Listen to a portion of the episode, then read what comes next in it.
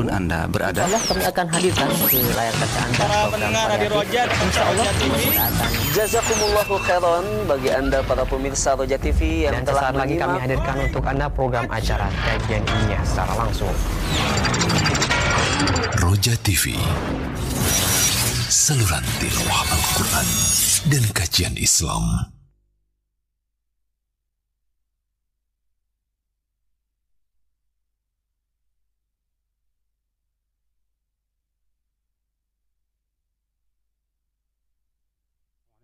Assalamualaikum warahmatullahi wabarakatuh.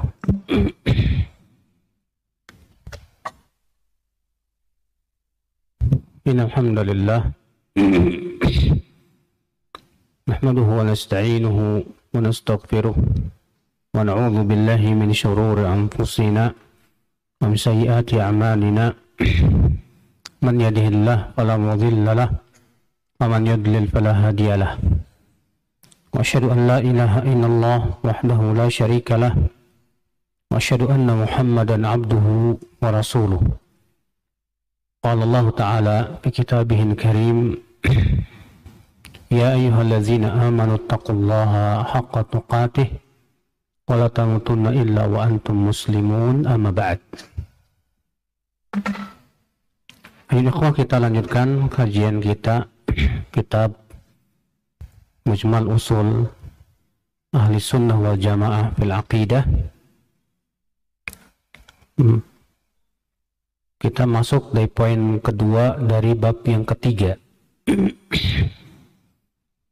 Beliau berkata sarfu syai'in min anwa'il ibadati kaddu'ai wal istighathati wal isti'anati wal nadhri wal dhabhi wal tawakkuli wal khawfi wal raja'i wal hubbi wa nahwiha li ghairillahi ta'ala syirkun ayan kana al maqsudu bidzalik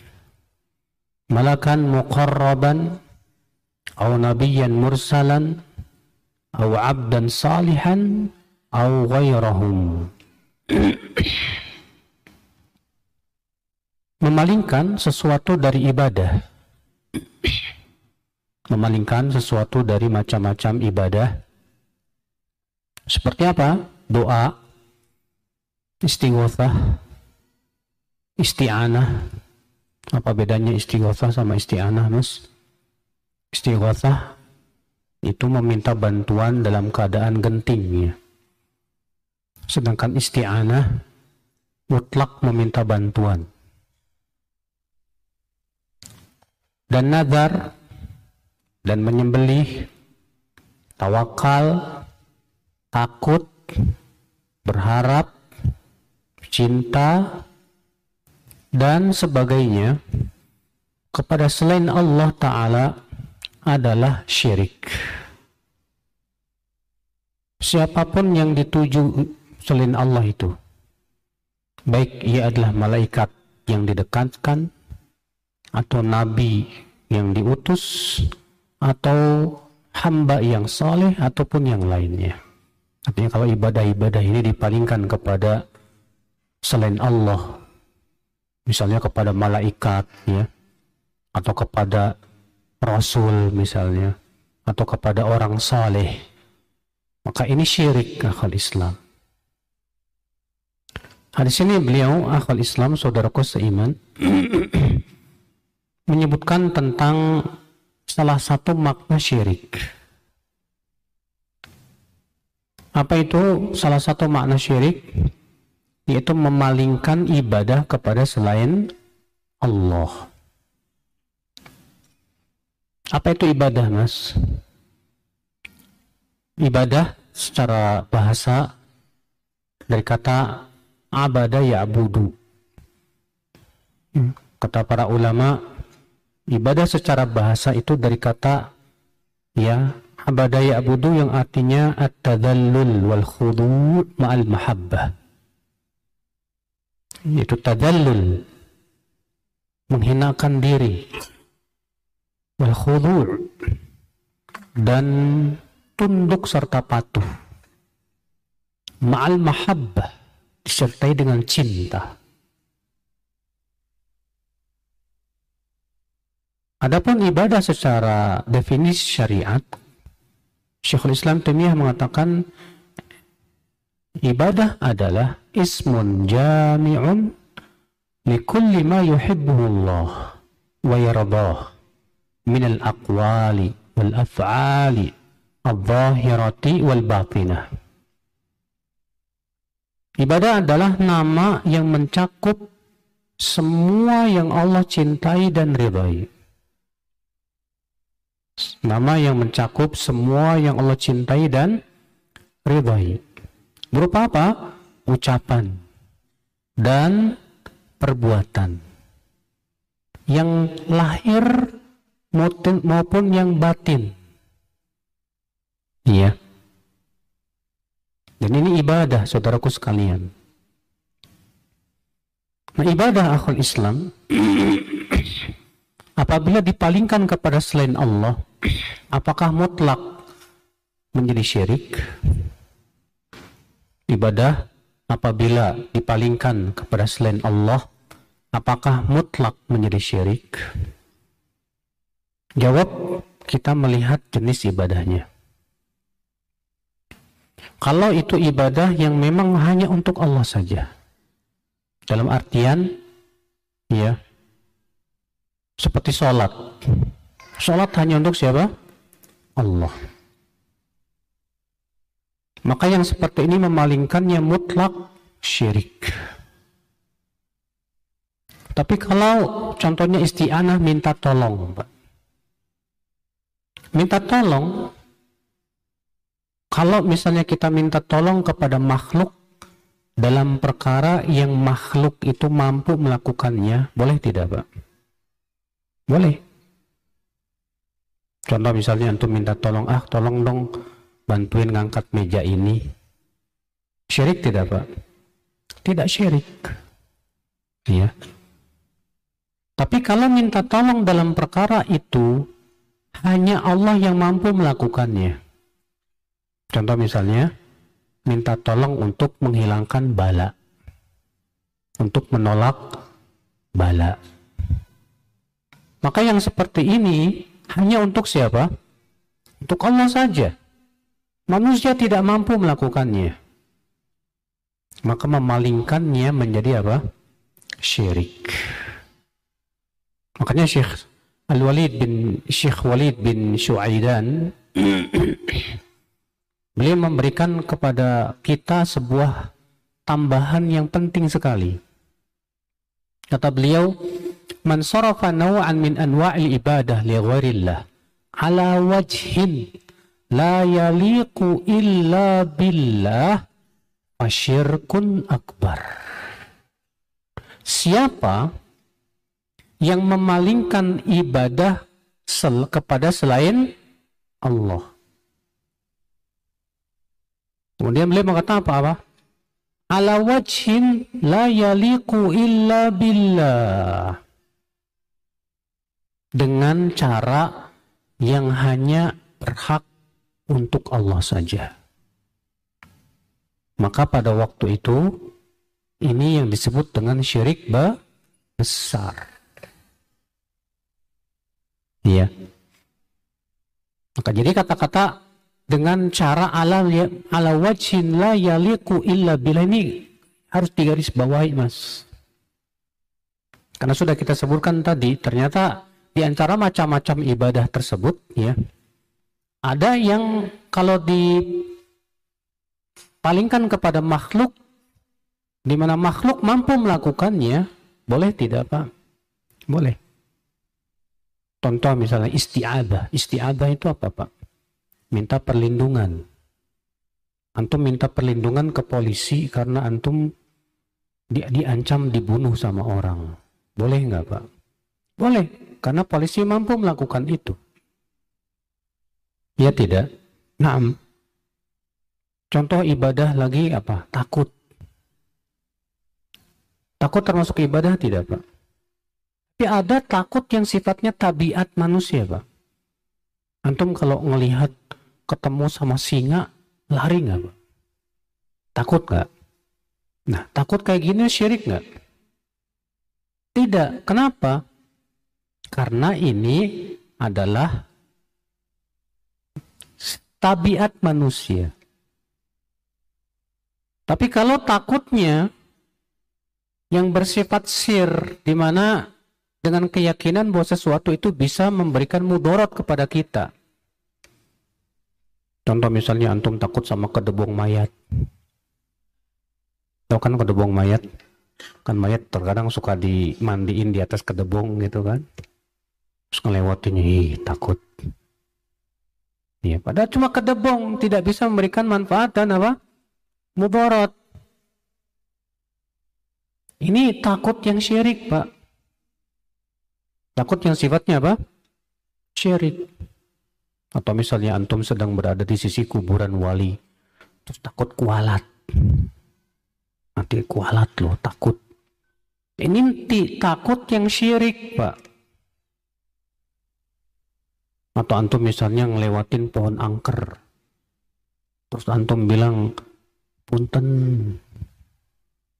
Ya. Kenapa kamu bilang punten? Biar nggak kesambet. Ini termasuk syirik, Pak. Termasuk apa? Syirik. Karena meyakini sesuatu selain Allah ini bisa memberikan mudarat tanpa izin Allah subhanahu wa ta'ala. Nah, ini akal Islam saudaraku seiman. Oleh karena itulah, ya, ini penting untuk kita pahami ya tentang jenis ibadah yang kalau dipalingkan kepada selain Allah itu bisa bisa menjadi apa? Syirik. Jadi ibadah apabila dipalingkan kepada selain Allah jadi syirik seperti apa? Itu dalam perkara yang memang itu khusus untuk Allah saja, tidak untuk yang lainnya di mana itu adalah perkara yang memang yang mampu hanya melakukannya Allah saja. Kalau antum bilang ke dokter, dok, tolong dong sembuhin penyakit saya, boleh nggak? Hah? Boleh nggak? Tolong dok sembuhin penyakit saya. Gak boleh. Kenapa? Karena dokter tidak bisa menyembuhkan yang menyembuhkan hanya siapa? Allah. Makanya Nabi Ibrahim berkata, "Wa idza maridtu fahuwa yashfin." Apabila aku sakit, maka dialah Allah yang menyembuhkan aku. Dokter cuma bisa ngasih apa? Resep. Dokter cuma bisa mendiagnosa, oh penyakit kamu ini, ini, ini, ini. Dikasih obat. Tapi yang menyembuhkan siapa? Allah. Bukan dokter, bukan. Nah, saudaraku sekalian, tawakal yang hakikatnya adalah menyandarkan hati kepada Allah Subhanahu wa taala. Maka kalau kita bersandar hati kita kepada selain Allah dalam perkara itu yang hanya mampu melakukannya hanya Allah, maka ini syirik. Ini apa? Syirik. Seperti misalnya antum cari rejeki tapi bersandar kepada skill dan kemampuan. Syirik tidak, Pak? Syirik, tapi ini jenis dari syirik kecil, bukan syirik besar. Kenapa? Karena yang memberikan rezeki siapa? Allah. Kenapa tidak disebut syirik besar? Karena kita tidak meyakini bahwa yang memberikan rezeki itu skill kita, tidak. Tapi Allah yang memberikan rezeki. Cuma kita ada jenis penyandaran diri kita kepada apa? Skill dan kemampuan serta kecerdasan. Pak. Seperti kata si Korun, si Korun berkata apa? Innama utituhu ala ilmin indi. Aku ini diberikan kekayaan karena keilmuan saya, kehebatan ha saya. Dia tidak menisbatkan kepada siapa? Allah subhanahu wa ta'ala, saudaraku sekalian. Nah, di sinilah saudaraku sekalian, akal Islam. Ya. Jadi pahami tentang kapan ibadah apabila dipalingkan kepada selain Allah jadi syirik. Dan kapan tidak menjadi apa? syirik yaitu tadi batasannya batasannya kalau itu memang perkara yang memang sifatnya khusus untuk Allah saja maka itu jadi syirik tapi kalau itu dalam perkara yang manusia mampu melakukannya maka itu tidak termasuk apa syirik ya Di sini beliau berkata sarfu syai'in min anwa'il ibadah. Memalingkan sesuatu dari macam-macam ibadah. Kaddu'a. Apa itu doa, saudaraku sekalian? Doa artinya ya meminta sesuatu. Doa artinya meminta sesuatu. Ya, kalau dari manusia kepada Allah disebut doa. Tapi kalau meminta kepada apa manusia disebut doa tidak? Tidak. Walaupun secara bahasa masuk juga sebenarnya doa. Ya. Tapi kita minta sama fulan, hai fulan. Tolong dong bantu saya. Boleh, tapi dengan syarat kata para ulama. Yang pertama syaratnya dia hadir di hadapan kita. Adapun kalau dia tidak hadir, antum di Bandung, dia di mana? Di Bogor. Terus antum bilang, "Hai fulan, bantu saya." Iya. Dan antum punya keyakinan dia tahu ucapan antum. Ini bisa syirik, Pak. Nggak boleh. Syarat yang kedua, dia hidup. Adapun kalau dia mayat, itu syirik, Pak. Syarat yang ketiga, akal Islam saudaraku seiman, dia mampu. Adapun kalau dia tidak mampu dan itu hanya untuk Allah, maka itu termasuk apa? Syirik. Ikhwatlah Islam saudaraku seiman. Mana dalil yang menunjukkan bahwa doa itu ibadah? Dalilnya banyak sekali dari Al-Quran. Di antaranya Allah Ta'ala berfirman, وَقَالَ رَبُّكُمُ دُعُونِي أَسْتَجِبْ لَكُمْ إِنَّ الَّذِينَ يَسْتَكْبِرُونَ عَنْ عِبَادَتِي سَيَدْخُلُونَ جَهَنَّمَ دَاخِرِينَ Wa qala rabbukum ud'uni astajib lakum. Berkata Rabbmu, berdoalah kepadaku saja. Niscaya aku pasti ijabah kamu. Sesungguhnya orang-orang yang sombong dari beribadah kepadaku, maksudnya kata para ulama, berdoa, maka pasti dia akan masuk ke dalam neraka jahanam dalam keadaan terhina.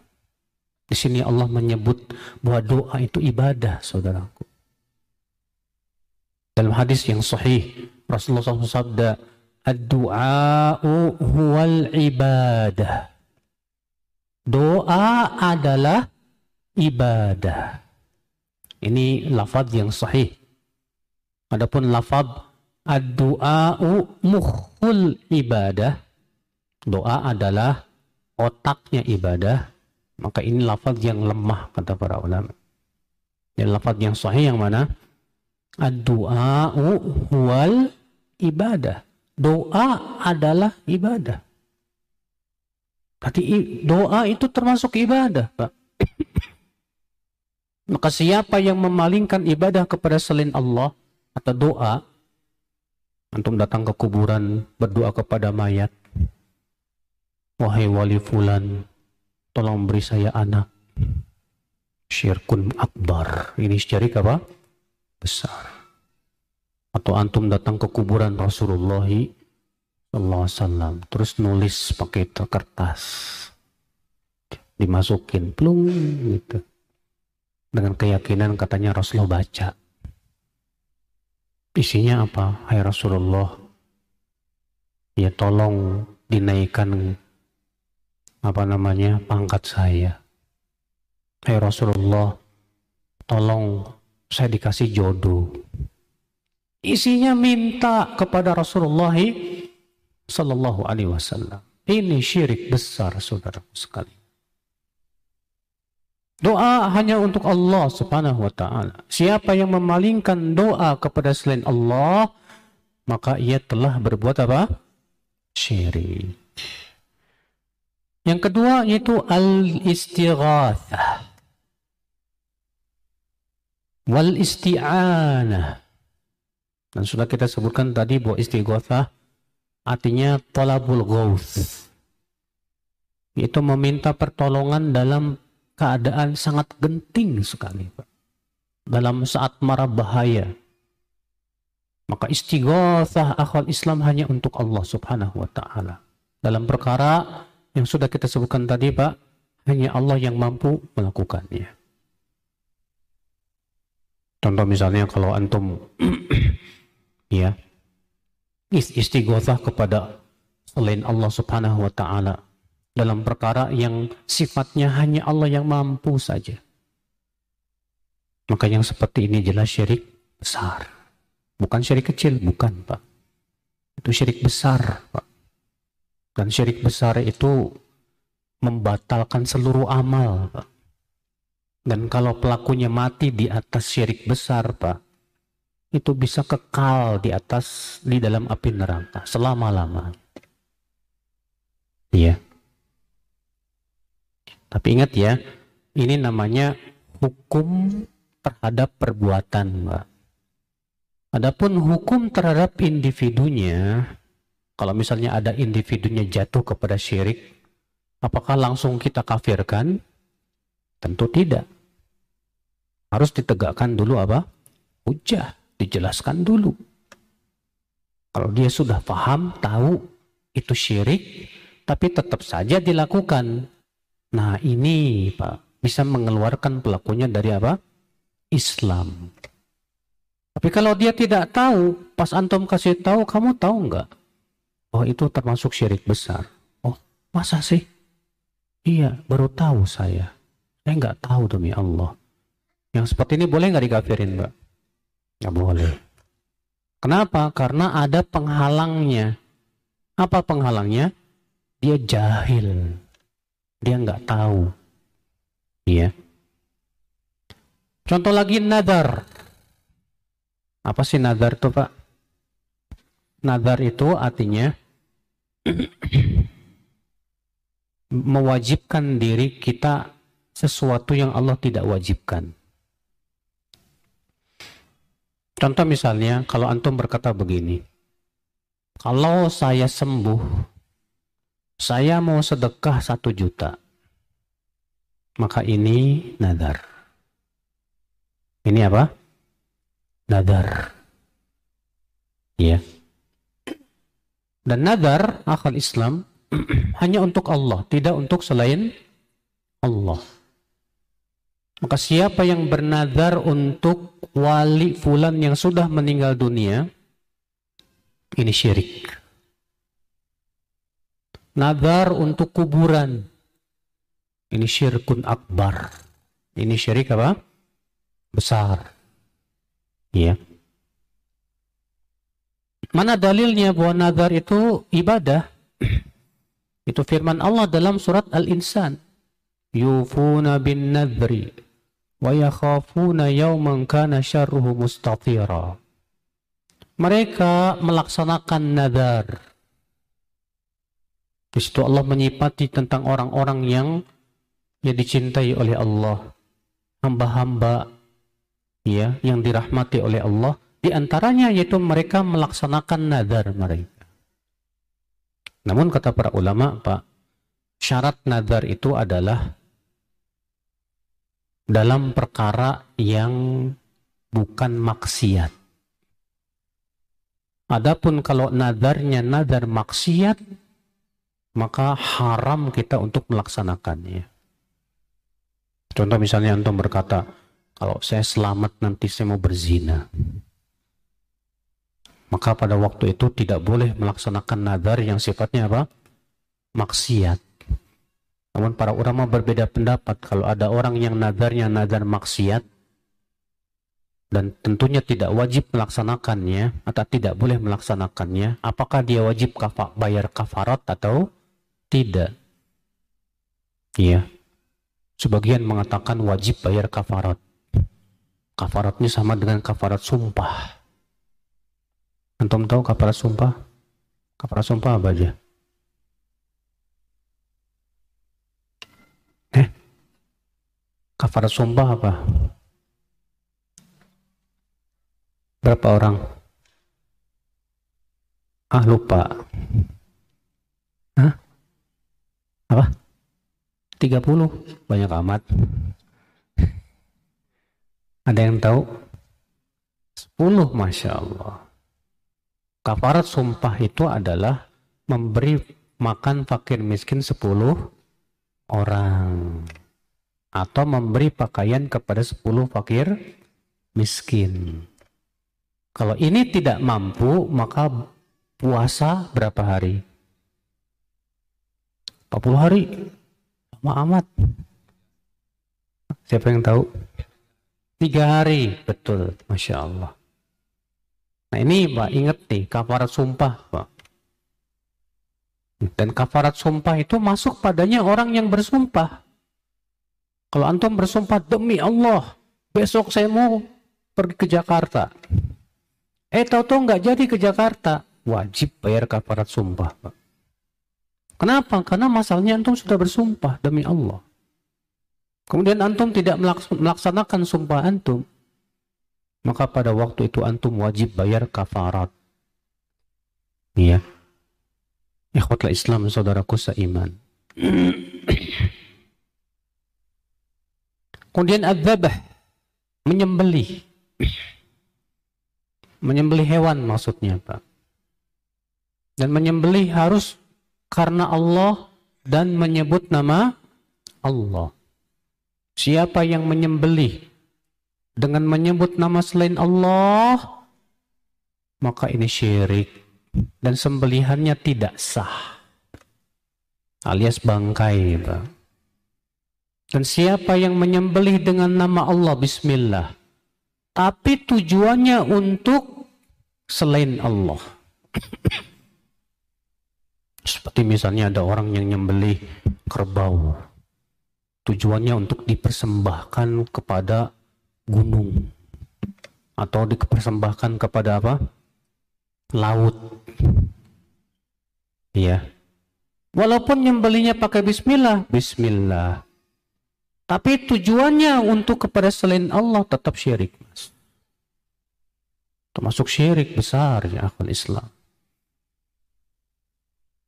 Mana dalilnya? Itu surat Al-An'am Allah berfirman, "Qul inna salati wa nusuki wa mahyaya wa mamati lillahi rabbil alamin." Katakan sesungguhnya salatku, nusukku. Apa makna nusuk? Ya, sebagian ulama menafsirkan makna nusuk artinya zabihah, sembelihanku. Sesungguhnya solatku, sembelihanku, hidupku dan matiku hanya untuk Allah subhanahu wa ta'ala saja. Imam Muslim meriwayatkan dalam sahihnya bahwa Rasulullah SAW bersabda, La'anallah man dhabaha li ghairillah. Semoga Allah melaknat kata Rasulullah orang yang menyembelih untuk selain Allah. Maka orang yang menyembelih untuk sedekah bumi, berarti dia sudah menyembelih untuk selain Allah. orang yang menyembelih untuk sesajen, berarti dia sudah menyembelih untuk selain Allah. Ini orang terkena laknat, Pak. Selain syirik terkena laknat pelakunya. Ya. Masallallahu salamata wal. Kemudian tawakal. Di antara macam ibadah kata beliau, tawakal. Para ulama menyebutkan tawakal itu ada dua syarat, eh dua rukun. Rukun yang pertama, i'timadul qalbi ala Allah. Menyandarkan hati kita hanya kepada Allah saja. Rukun yang kedua, usaha. Maka siapa yang hatinya bersandar kepada Allah, tapi nggak mau usaha, tawakal bukan? Bukan tawakal, Pak. Itu namanya males. Saya sih tawakal aja deh. Tapi nggak mau nyari duit. Nggak mau usaha. Tawakal ya tawakal, tapi harus ada usaha, Mas. Itu bukan tawakal namanya. Sebaliknya, orang yang usaha tapi hatinya tidak bersandar kepada Allah. Ini syirik. Disebut tawakal apabila memenuhi dua rukun tadi. Hati kita hanya bersandar kepada Allah. Dan kita pun usaha akal Islam, saudaraku seiman. Baru itu disebut dengan apa?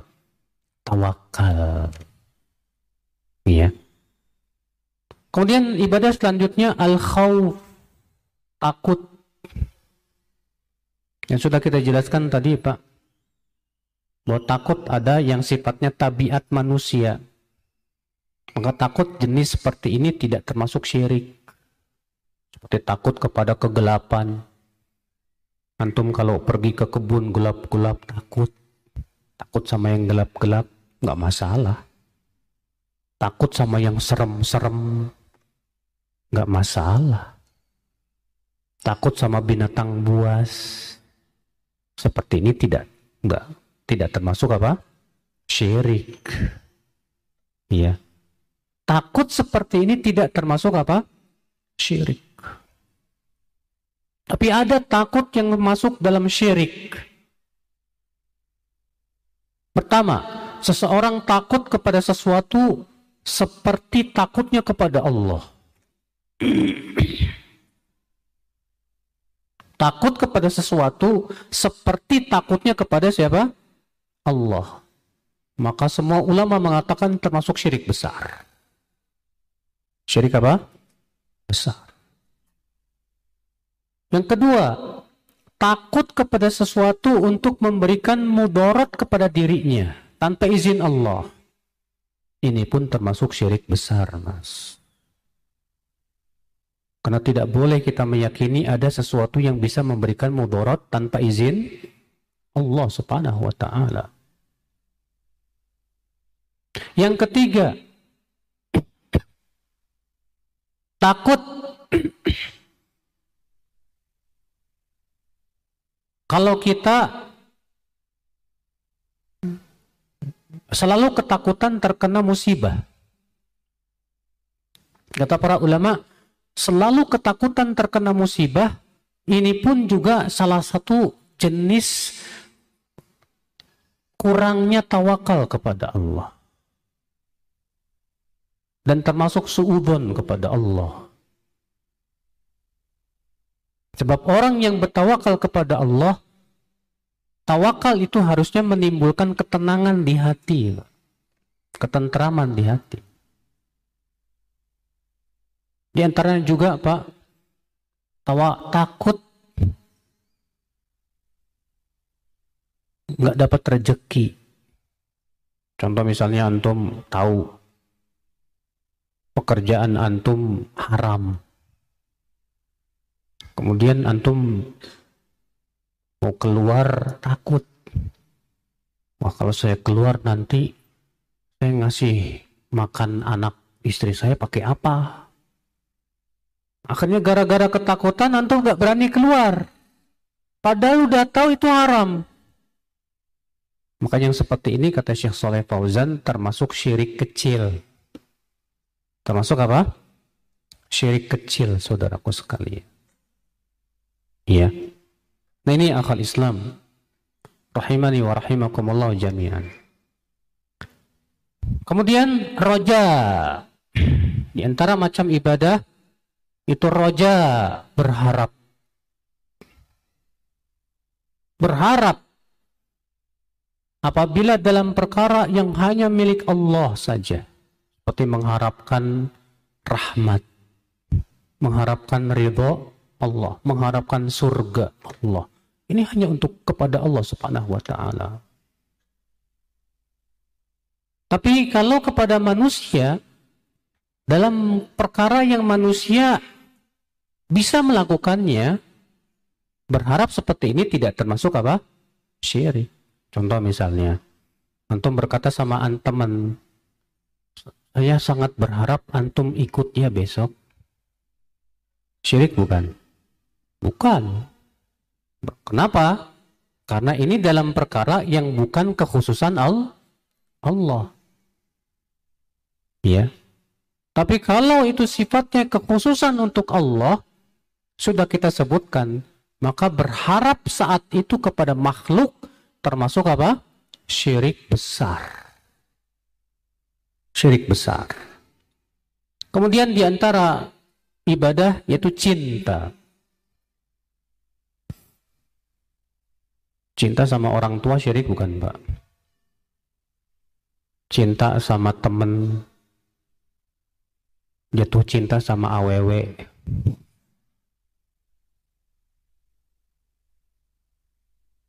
Sekarang saya cinta sama Allah, iya. Tapi saya juga cinta sama orang tua.